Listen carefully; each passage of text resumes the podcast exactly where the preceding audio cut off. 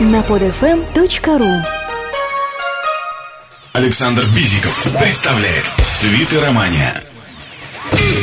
Лучшие из лучших объединяются здесь.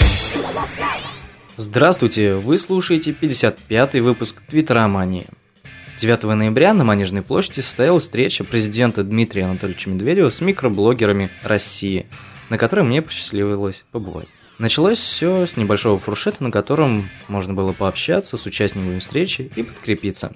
Я встретил много знакомых лиц, среди которых были Апсол, Козлов, Коробков, Каримов, Тина Канделаки, Сергей Минаев и другие. Все э, ники запомнившихся мне людей э, вы увидите в описании подкаста. И, конечно, подписывайтесь на них, вы не пожалеете, они очень интересные люди. Так встречи был ДА, то есть Дмитрий Анатольевич который, кстати, вышел в тренды Твиттера, как и сам Медведев, точнее его фамилия. Ну и название социальной сети ВКонтакте, в которой Дмитрий Анатольевич завел страницу и рассказал о ней на встрече. Встреча с ним состоялась э, в 15.20. Прежде чем перейти к вопросам от блогеров, Медведев заявил, что он намерен расширять свое присутствие в интернете и продемонстрировал свою страницу в популярной российской социальной сети ВКонтакте. Он также сообщил о важной роли блогеров в обществе, поскольку интернет-деятели могут влиять на ситуацию. Трансляцию встречи с Медведевым показывали в прямом эфире телеканалы «Россия-24». Ну, если вы не успели посмотреть прямую трансляцию, можете посмотреть э, записи либо ВКонтакте, либо на YouTube.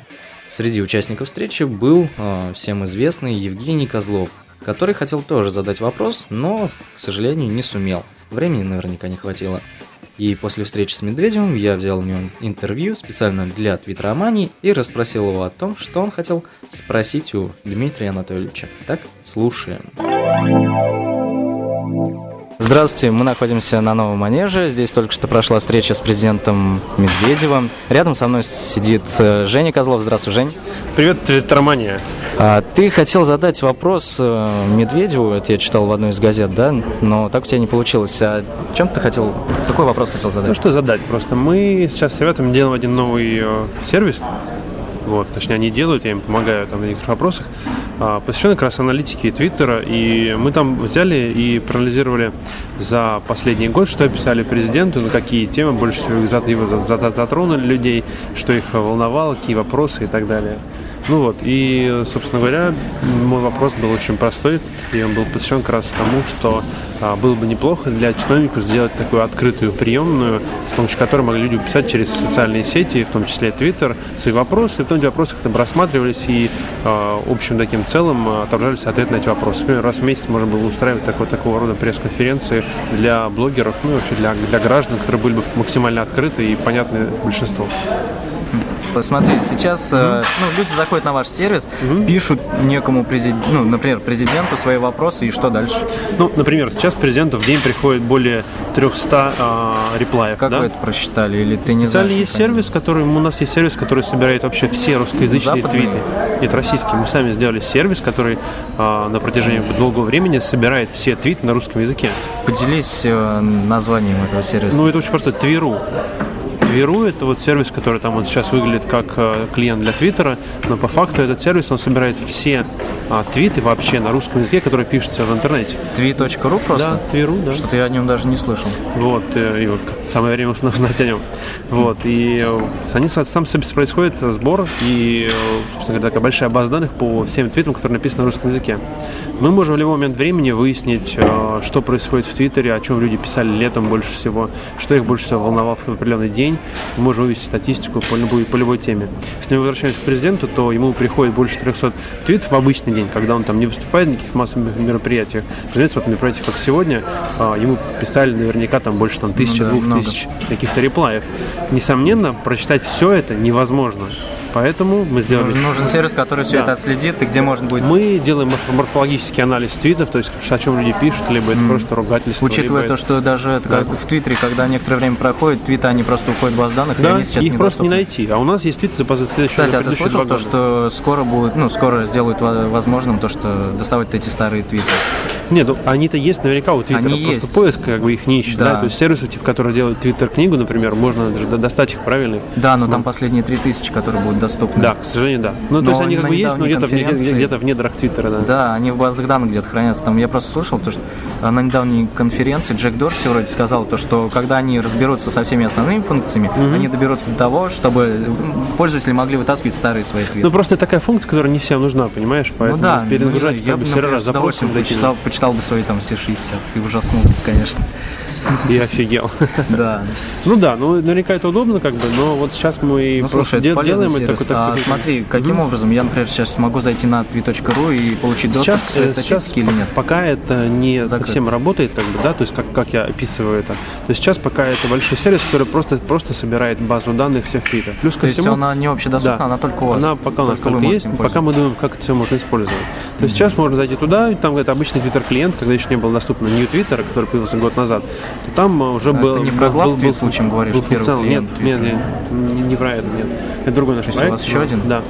Ну, это другой мой проект, я делал там с другими ребятами. Так вот, в чем фишка его? То, что можно зайти будет туда и понять, во-первых, что тебе пишут, на какую тему пишут. Ты можешь такой делать твиттеры приемные. То есть, например, люди пишут. Ну смотри, ну а ты также заходишь в реплей и там то же самое смотришь, что тебе пишут. Да, конечно. Но твои твиты сохраняются. Но мы можем, мы- что? у нас есть специальная такая э, возможность, мы морфологически можем отслеживать э, ботов, отделять, к примеру, да, которые пишут там. Если посмотреть сейчас по обращению Медифраш, то ты увидишь там большое количество ботов, которые пишут там Да, периодически какую-то ерунду.